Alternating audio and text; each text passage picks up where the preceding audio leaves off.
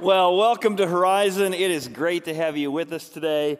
We are in a brand new series called Doors, and we're talking about the different doors and decisions we make in our life that open us up to new possibilities. If you don't recognize that song, it's by Peter Gabriel. It's called Solsbury Hill. It's a, really about a spiritual journey he has and an encounter he has with God on Solsbury Hill. And just his heart's beating. I've got success, I've got money, I've checked off my bucket list, but it's like I'm longing for something more. He's longing to open the door and walk into a new place we can feel at home, at peace with God and at peace with himself. And there's this longing in him to find that pathway. Well, today I want to tell you a story about a guy who's a very similar spiritual journey. And his spiritual journey is so significant that everything you and I know to be kind of normal today is because of the influence of this man. Our understanding of democracy, our ability to vote and speak and have freedom of speech is because of what this guy did in 1500. Our understanding that the state doesn't tell us what to do and that the church doesn't tell us what to do, but that we can speak out of conscience is because of this man's influence. Our understanding of the law and the idea that in law we have freedom of conscience and not to violate our conscience comes from this man. His influence on law, on politics, on freedom, on democracy, but also on religion. That you could live, you can live with peace from God. Not living with condemnation, but you can know you're right with God.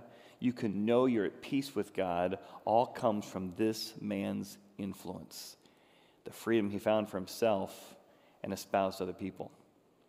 Let me give you a short little summary of his story as we jump back in time to 1520 AD, a man named Martin Luther.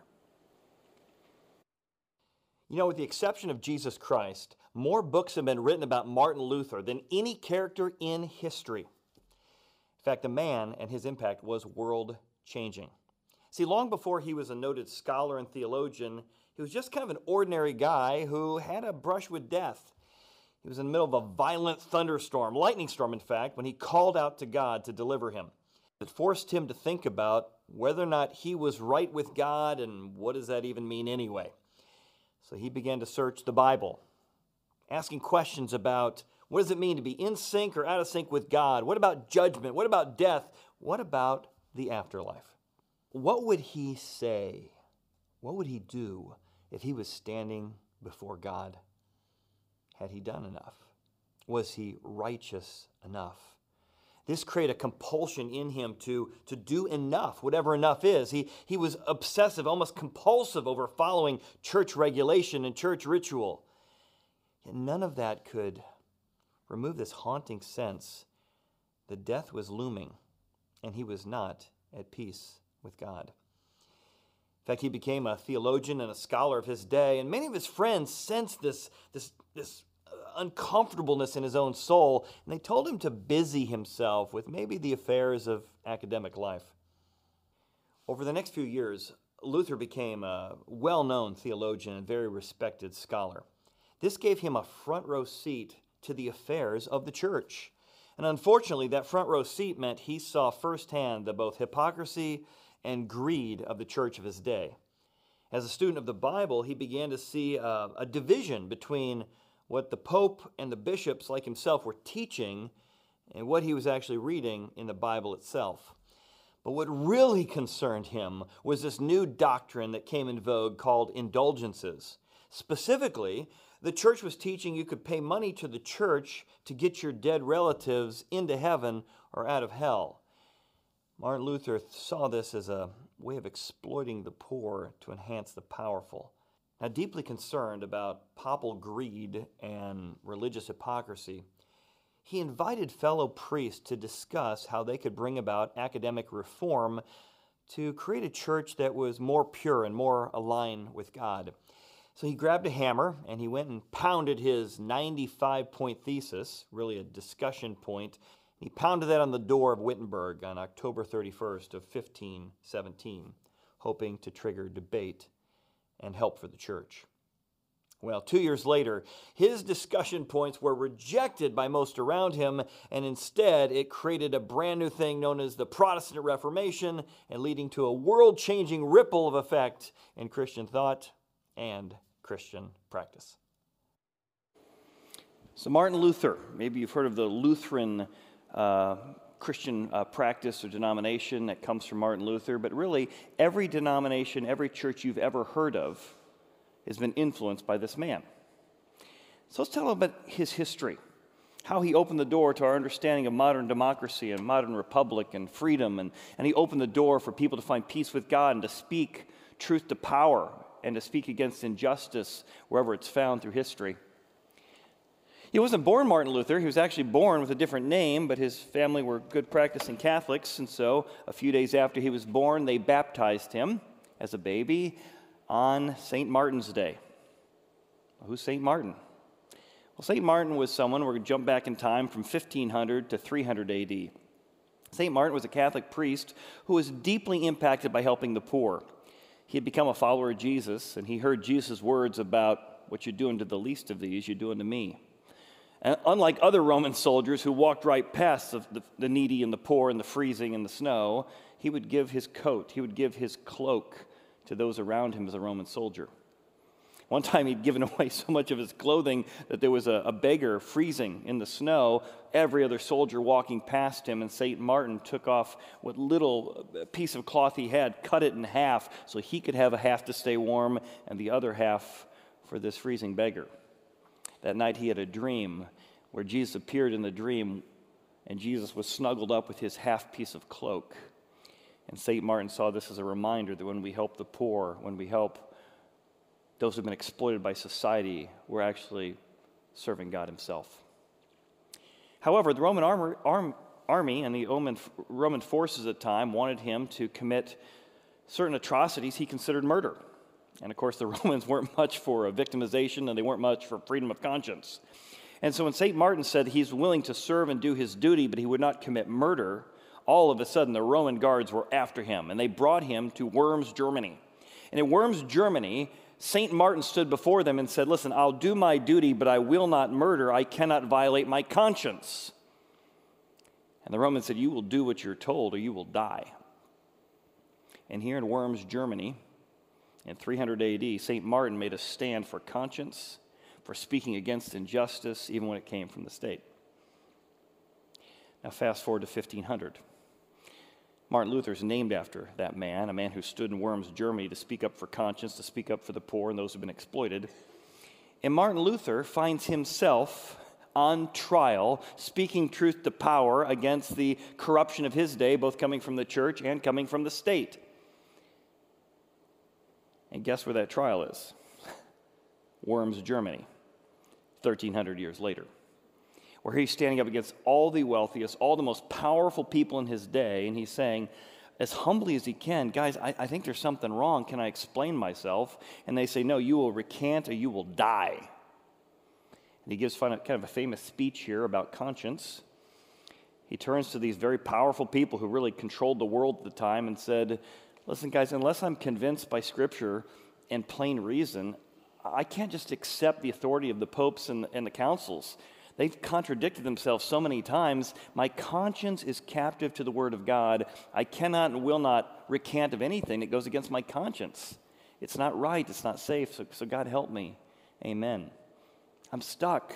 You're not willing to discuss with me why you've come to your conclusion, and you're telling me I just have to stop thinking what I'm thinking, and my conscience doesn't allow me to do that. Now, Martin Luther is going to unleash this principle that's going to transform the world speaking truth to power, standing up for conscience, religious liberty. See, in those days, and for the 1500 years and before, if the state told you to do something, the king said it was right, you just obeyed. And if the church said it was right and the church said you need to believe it, you just had to obey. This is the first time in, in, in a global way that someone stood up for conscience against both the state and the church. And the principle he unleashes is this that anyone, anyone who had a truth to claim, must be examined by everyone using truth and reason. That critical thinking could speak up against both the state and the church. Anyone, whatever expert they are, whatever credentials they had, anyone making a truth claim must be challenged by everyone using truth and reason. So I'll tell you the story about three Martin Luthers today and how freedom and truth and forgiveness and peace came through challenging the status quo. It begins with Martin Luther. Martin Luther, as I mentioned in the video, he had this incredible uh, encounter with you know, the sensitivity that he didn't live up to the golden rule. Many people say, Well, I follow the golden rule, but, but do you really? I don't. I wish I did. Do you love people the way you love yourself? Are you as generous to others as you are to yourself? Do you give other people the benefit of the doubt the way you give it to yourself? See, Martin Luther had such a sensitivity to the way in which he didn't live up to his own standards, let alone God's, that he wondered what he would say if he stood before God and had to give an account for his life. He had an encounter in a thunderstorm, and later on with a, a knife that went through his leg, and he thought he was going to die, that he had to think about this. What would I say, and what would I do, and how do you know when you've done enough? And I don't think anyone in history has worked harder, prayed harder, uh, done more good deeds and more good works to try and be good enough for God than Martin Luther. In fact, in Eric Metaxas' book, Martin Luther, he says the church created Martin Luther because he tried desperately to follow the church's teachings and found it impossible. He just found himself on a treadmill of I can never get out from this big blanket of guilt. I can never know if I've done enough. How do you know if you've done enough? I'll give you an example. He was so sensitive to ways in which he'd been impatient or unkind, or maybe had a, uh, an impure thought toward a, a fellow friend. He would spend six to eight hours a day in confession. That's a lot of confession. Like, do you even have enough stuff you did in a day that you could spend six to eight hours talking about it? Now imagine you're the priest on the other side of the confessional, listening to it for six to eight hours. In fact, this went on and on, but, but keep in mind, Luther was tortured by the idea that he wasn't righteous enough. He was so aware of his own brokenness, his own inability to keep his own standards, that he just was trying to get clean mentioning the littlest place that he ignored God or, or didn't take loving others seriously or was impatient with a fellow monk or fellow priest. One day, the, the father who was listening to him on the other side of confessional said, Martin, bring me murder. Bring me adultery. Bring me something worth talking about, not this litany of little things. But Martin Luther wanted peace with God. And here was the challenge here was the teaching of the church in that day that was kind of driving this guilt fest he had.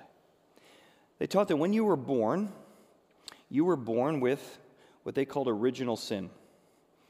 Think of it as you and I have the inability to live up to our own standards, let alone God's.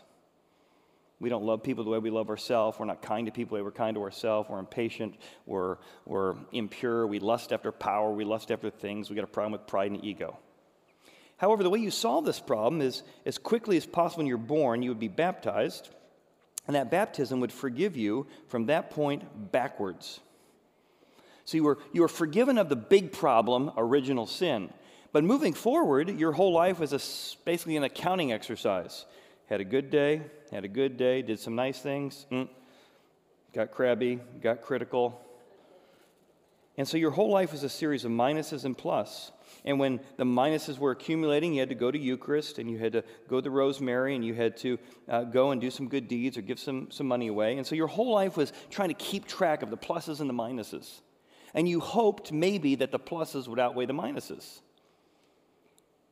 But Martin Luther was very sensitive that there's a lot more minuses than you might think, and your pluses aren't nearly as impressive as you might think. And then you hope that maybe right before you die, you try and bring in a priest and give you last rites.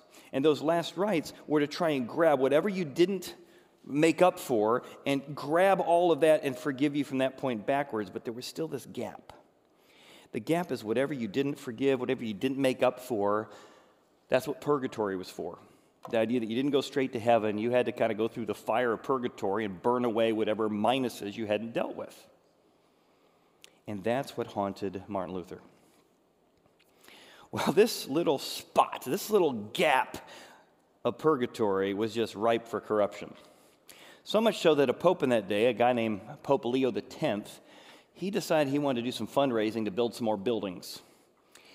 And he'd already gotten the poor all over the country to give money to kind of buy their own way out of purgatory. But he came up with a brand new idea. What if you could buy or give to the church to help your dead grandmother or dead aunt or dead kid get out of purgatory. So he presents this new doctrine, the doctrine of indulgences for your dead relatives, and he begins to just bring in money everywhere for people trying to buy their relatives into heaven. And Martin Luther sees this as ripe with corruption. And now that he's a practicing Catholic priest, he has a front row seat to some of the worst of the corruption. And one of the turning points for him, besides his own torturous guilt, was the corruption demonstrated by Hanno the elephant. Who's Hanno the elephant? The Pope commissioned Raphael to paint a picture of his pet elephant. The Pope had gotten this pet elephant from the king. There hadn't been an elephant in Italy since, you know, way back in the, the Roman Empire days, and it was a very, very popular attraction in those days. Well, this required care. This required people taking care of the elephant. But then the elephant got sick. And the elephant wasn't doing well. And the Pope, as you see him up on top of his elephant, he loved this elephant. And he called in the Vatican doctors to go and take care of the elephant. And they determined that the elephant was constipated. And the common practice in that day, believe it or not, for human beings was if you were constipated, you would actually take gold flakes and use them as a suppository. And Martin Luther is watching as they take literal gold flakes taken from the poor all through Germany and Europe, and they're basically stuffing it up the elephant, which ultimately didn't work out, and Hanno the elephant is buried under the Vatican today. This becomes a, a moment for Martin Luther of saying, something is wrong. And it wasn't just him, many other priests. They weren't trying to start a new church, they weren't trying to start a new movement. They just said, we've got to speak against the injustices and corruption around us. It was both the corruption, exemplified by Hanno the elephant, it was also his own torturous guilt. He writes in his journal these words He says, Though I lived as a monk without reproach, I mean, I tried as hard as possible to live up to these standards. I felt that I was a sinner before God. I was extremely disturbed conscience. I could not believe that he was placated by my satisfaction. I could make up for what I've done wrong. My pluses could outweigh my minuses. I did not love, yes, I hated that righteousness of God, that standard of God who punishes sinners. I was angry at God who added pain to pain by his righteousness and wrath. Thus I raged with a fierce and troubled conscience. He's like, this can't be how God wants me to live. So one day he's reading in the book of Romans. In his journal, I'll put it up here, but I'll just summarize. He's writing his journal. He says, I, I came across this writing from St. Paul that said that when you, by faith, trust in God, you can live in righteousness. It's not something you do for God, it's something God gives to you. It's a gift. See, his whole life he had been obeying in hope of being accepted. He says, Paul says you can be accepted perfectly by Jesus. And you're so grateful for that perfect acceptance and peace, you want to obey.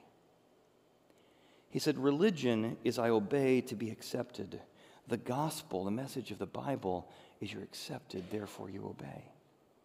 If I was to write it out, it might look like this He discovered that you are born and, and I am born. We will one day die. But there will come a moment in your life when you realize that my pluses and my minuses don't add up. There's just no way that my pluses are that good or my minuses are that small. And so when you accept Jesus Christ as your forgiver and leader, you realize that when he died on the cross, he paid the penalty. And here's where it was different he paid the penalty for everything you did in the present, the past, and the future. As Paul says in Romans 8:1, there is now therefore no condemnation in Jesus Christ. You can live without condemnation, knowing everything's been forgiven. And this doesn't give you a license to, to live however you want. In fact, it makes you more open to find out what you've done wrong, because whatever you find out, He's already forgiven you for it. And that acceptance and that peace would motivate you to live in a totally new way. Well, this is so freeing for Martin Luther. He says, well, I want everybody to know peace with God. I want everyone to know they don't live in condemnation. I don't ever be in the torturous guilt that I was in. And somehow we've corrupted the main message of the Bible into whatever this you know, elephant suppository thing is. So he decides to have a discussion. It was really nothing more than a light discussion amongst fellow leaders. It's called the 95 Thesis on Wittenberg Door, but really, he wrote out 95 things he thought might be worth discussing to reform the church and to get it more in line with truth. And he pounds it up on the Wittenberg door to have a discussion. but it doesn't go over well. Just to give you an idea of how strong these statements were that would speak against the powers of the day, here's just a few of the points of his 95 points. Only God can grant salvation, not a priest. And if a priest could grant it, why wouldn't we tell everybody they're forgiven? It's a good point. The Pope can act according to canon law, that if the Bible says something, whatever leader you are, whether you're a televangelist or whether you're Pope, you can't work outside of, of the truth. Six, only God can forgive. The Pope can reassure people that God will do it, but you don't have the power to forgive. The priest must threaten those di- must not threaten those who dying with the penalty of purgatory. We don't motivate people by fear, but by, by the love of God. It's nonsense to teach that a dead soul in purgatory can be saved by money. This is ripe for corruption and is nowhere in the Bible. He goes on, here's a couple more. Christians should be taught that the buying of indulgences does not compare with being forgiven by Christ. The main treasure of the church should be the gospel and grace of God, not money. The Pope should rebuild St. Peter's Cathedral in Rome with his own money. How do you think this went over? And that's just a few of them. Well, listen, he was open to being wrong. He had this discussion just to have a small little group of people to talk, but the printing press had just been invented. And somebody took his points and mass produced them, and it went all over Germany and all over Europe. Everyone's now reading, and they're like, these are all fellow Catholics. Yes, there's corruption. Yes, this is wrong. Yes, this is not right. But most of them don't have access to the Bible because it's only a few copies, only written in Latin, and they speak German. So he gets hoisted into the, to, to Worms, Germany, with the most powerful people of his day who basically recant or die. He says, God, I'm open to being wrong. I'm open to being convinced. But you got to tell me, like, where did you get this stuff? Because it's not coming from the Bible that we read. And that's when he gives a famous speech. He goes, Guys, here I stand and I could do no more. I, am stuck. I don't know what to do. I can't violate my conscience he leaves and is so scared of his life. He's walking through the day in broad daylight, by the way, and several men come up with masks on, capture him, throw a bag over his head, and kidnap him. Broad daylight. Uh, later on, as, they, as, as he finally comes to and they take the bag off his head, he looks around. Who kidnapped him? It was his buddies. They were so scared for his life, they kidnapped him in broad daylight so people would think he'd been kidnapped by somebody else and he's hiding out for six to eight weeks. They shave his head, so he looks more like a knight in those days, and they referred to him as King or Knight George, just to save his life. The guy is a genius. He's got six to eight weeks to kill while he's hiding out. He says, You know what the people of you know what the people of Germany need? Education. They don't have access to books. They don't have access to God's Word. So, in six weeks, he not only reads the New Testament, he translates the entire New Testament from Latin to German. It's known as the Lutheran Bible. You can see it um, all over the place. I saw it recently up in Washington, D.C. And this piece of literature that he wrote and just translated in just six weeks is still considered a classic piece of literature that transformed human history. What did Luther want? Why does he want the Bible in people's hands? Why is he pro education and pro conscience and pro people critical thinking and challenging the, the thoughts of the day, whether they come from the state or whether they come from religion? He wanted people the freedom of truth, peace with God, and also the ability to speak against corruption, whether it's found in yourself or others. And that was our first Martin Luther. Now jump forward with me to 1934. In 1934, we meet a man who's a pastor in Atlanta. He'll eventually be known as Martin Luther King Sr., but he's born Michael King. He's pastoring in Atlanta about the time that Adolf Hitler is coming to power. He is part of a denomination called the Baptists, and Baptists wouldn't exist today had it not been for what Martin Luther did in starting the Protestant Reformation, which every denomination you've ever heard of is because of Martin Luther, including the Baptists. As a fellow Baptist, he takes a trip with his Baptist organization. They get to Berlin as Adolf Hitler is beginning to espouse his Nazism and his racism, and has a whole bunch of Christians on board, I might add. And his denomination, the Baptists, speaks out clearly and boldly against this new doctrine, this horrible racism coming from, from Adolf Hitler. And here's what they said in 1934, his denomination. Worldwide Interracial Fellowship of Baptists rejoices to know that despite all the differences of race, there is in Christ the all embracing unity, so that in Him it can be claimed that with deepest truth there's neither Greek nor Jew, circumcised nor uncircumcised, barbarian, Scythian, bond or free, but Christ is in all. And we condemn as a violation of the law of God and the Heavenly Father all racial animosity and every form of oppression.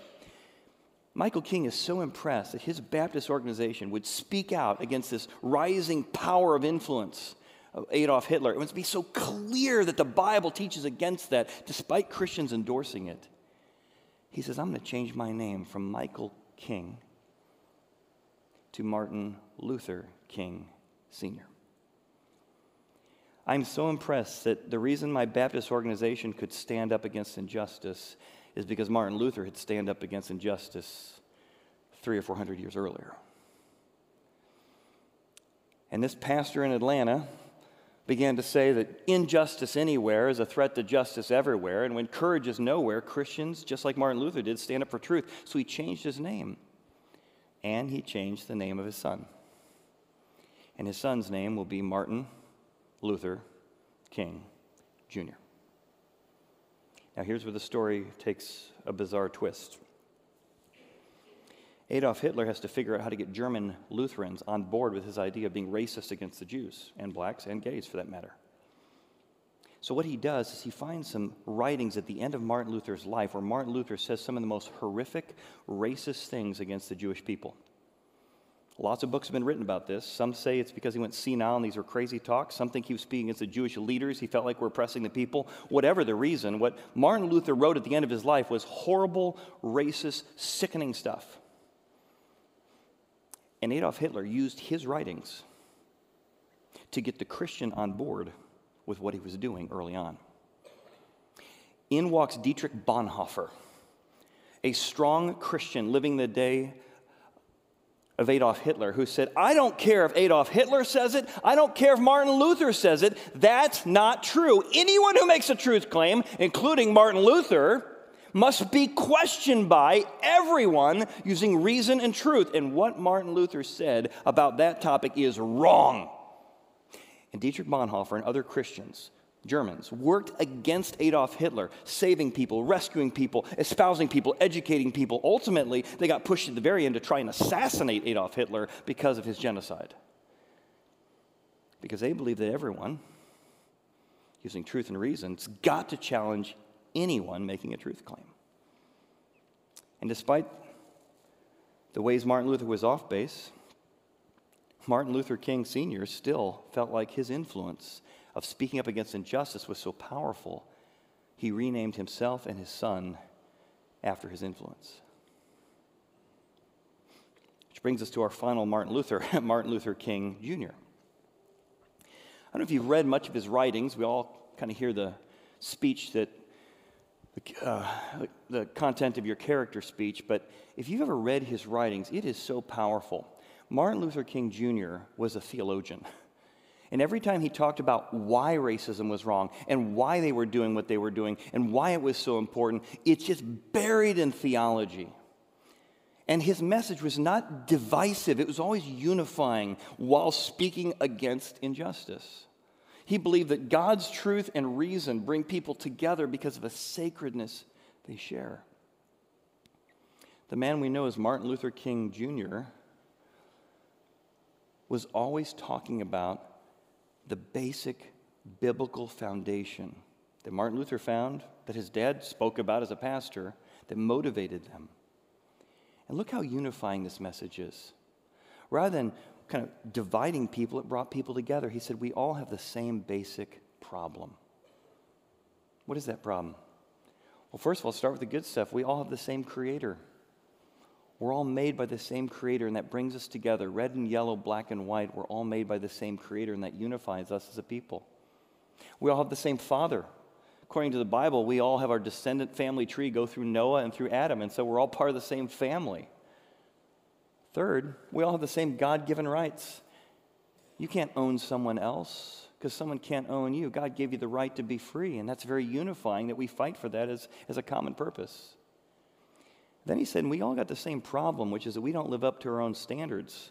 We all got the same problem of racism. What is racism but really ego and pride? I think I'm better than other people. I think I can use other people. I think I can objectify other people. You may have not done it in one particular way, but in some way we've all got the same problem pride and ego, thinking we're better than others. Thank goodness I'm not a Jew. Thank goodness I'm not an Aryan. Thank goodness I'm not a, a, um, a conservative. Thank goodness I'm not a liberal. We all have in our heart the sense in which we judge other people. And we need forgiveness for it, and we need to have humility in it. We all have the same Savior. God came to rescue this minus, minus, minus ego problem in our heart so that we can know we're in the same family. So, Martin Luther King Jr. finds himself in jail many times, but as he's espousing nonviolence, speaking against the injustice of his day with conscience, he's in a jail in Birmingham, Alabama. And fellow Christians are saying, Tell me why you think it's okay that you can be speaking against these laws, these legal laws in our country. I want to take a few minutes and I want you to just read a small section. It'd be worth today reading the whole thing. It's one of my favorite pieces by Martin Luther King Jr. We're just going to take a small section of his explanation. Read it on the screen, think about it, and look at how he espouses the theology of a Catholic philosopher from the Bible to build his case for why he's doing what he's doing. He goes on later and gives some biblical examples. He says, just like Shadrach, Meshach, and Abednego from the book of Daniel spoke up against the laws of, of Nebuchadnezzar, so we too need to do the same. In fact, go ahead and put the next slide. I love what he said at the end. He said, let's never forget, let's never forget that everything Adolf Hitler did in Germany was legal. We've got to speak up. Whoever the expert is, whoever the PhD is they have, whether from the church or the state, everyone needs to stand up for what is right. And there's a biblical precedent for it. Yeah, I know if you've, if you've been on a spiritual journey at all, you'll often hear people say, and it's understandable. I was just talking to a buddy at our church who's, a, who's an agnostic, and he said, you know, the Bible clearly supports racism. He quoted a couple verses about slavery from the Old Testament. And I said, Well, those are some challenging passages. I said, A lot of that has to do with how you interpret the word slave. It's kind of more like indentured servant or bankruptcy law. And if you read a little bit further, it's always they're paying off their debts and they could be free in three years or six years or 10 years. He said, No, I don't believe that. The Bible supports slavery. I said, Well, can we zoom out and look at the forest for a second? If the Bible endorses slavery, why did the, the major abolitionists in history use the Bible as their textbook? Martin Luther King, William Wilberforce in UK. Like, if it's such a slavery inducing book, why would the abolitionists use the Bible to support the freedom of people? I said, the whole Bible is really built on the Old Testament, the idea that God freed the, the Israelites from Egyptian slavery for 400 years. Like, the whole book's about that. And the Jews have always been in slavery to the Egyptians and to the Assyrian Empire, then the Babylonian Empire, and then the Persian Empire. Do you think of people who've been in slavery their whole life wrote a book that's all about how they want to endorse slavery? There's an entire book in the New Testament called the Book of Philemon. It says in the Roman Empire, if you're a Christian and you own somebody, you better let them go because you shouldn't own people, and in Christ we're free. He said, well, I've never thought about that.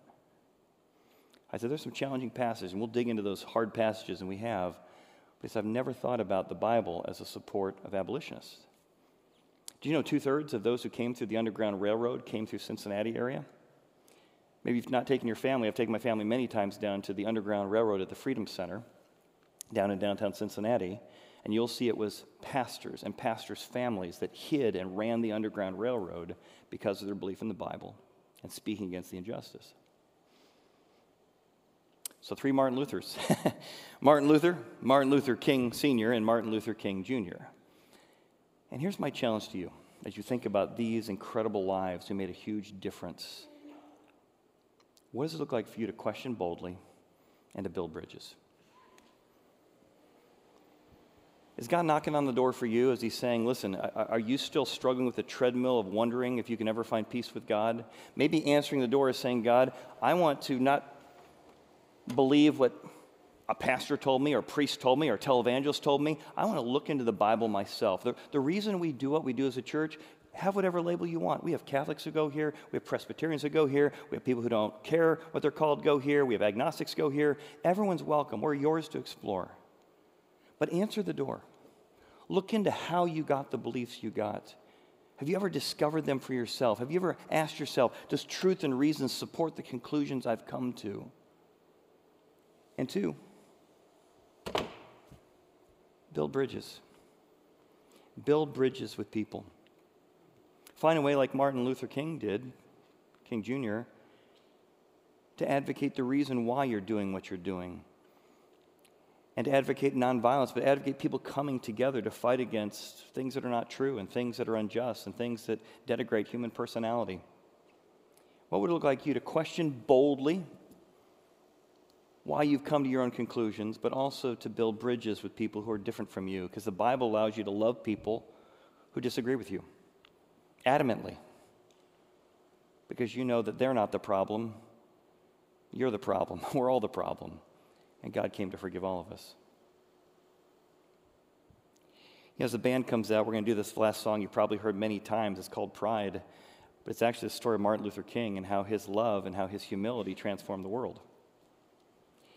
My last church was down in LaGrange, Georgia. It was a multiracial church, probably 40% black, 40% white, and probably 20% Hispanic.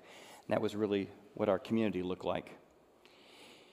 And I was just shocked to find out that as early as 30 years ago, my community was still practicing separate but equal school systems. There was a black school system, there was a white school system, and the two did not intertwine. But 25 years ago, they forced the separate but equal to come together. But even though they were forced into the same school system, it was still all the kids in the lunchroom, the black sat on this side and the white sat on this side. One of our values as a church was racial reconciliation. We worked very hard with our, our leaders um, in all different races to find out how to create a multiracial church. We had leaders uh, in the school system. Super, first black superintendent was a friend of mine, uh, many school um, teachers, and they said, Chad, here's what's amazing over the last five years. If you come into the cafeteria today, you will see it's still mostly blacks on one side, whites on the other, but there's a whole series of tables in the middle where people are just sitting with their friends, red and yellow, black and white, knowing they're all precious in His sight. And if you look at who's sitting in those rows, just sitting by their friends, it's almost all the kids who attend our church because they're just sitting by their buddies. They don't see the black or the white. The message of Jesus is designed to bring people together in the name of love. And Martin Luther King Jr., espousing Christianity as a support for that message, did exactly that. He brought people together while standing up against injustice.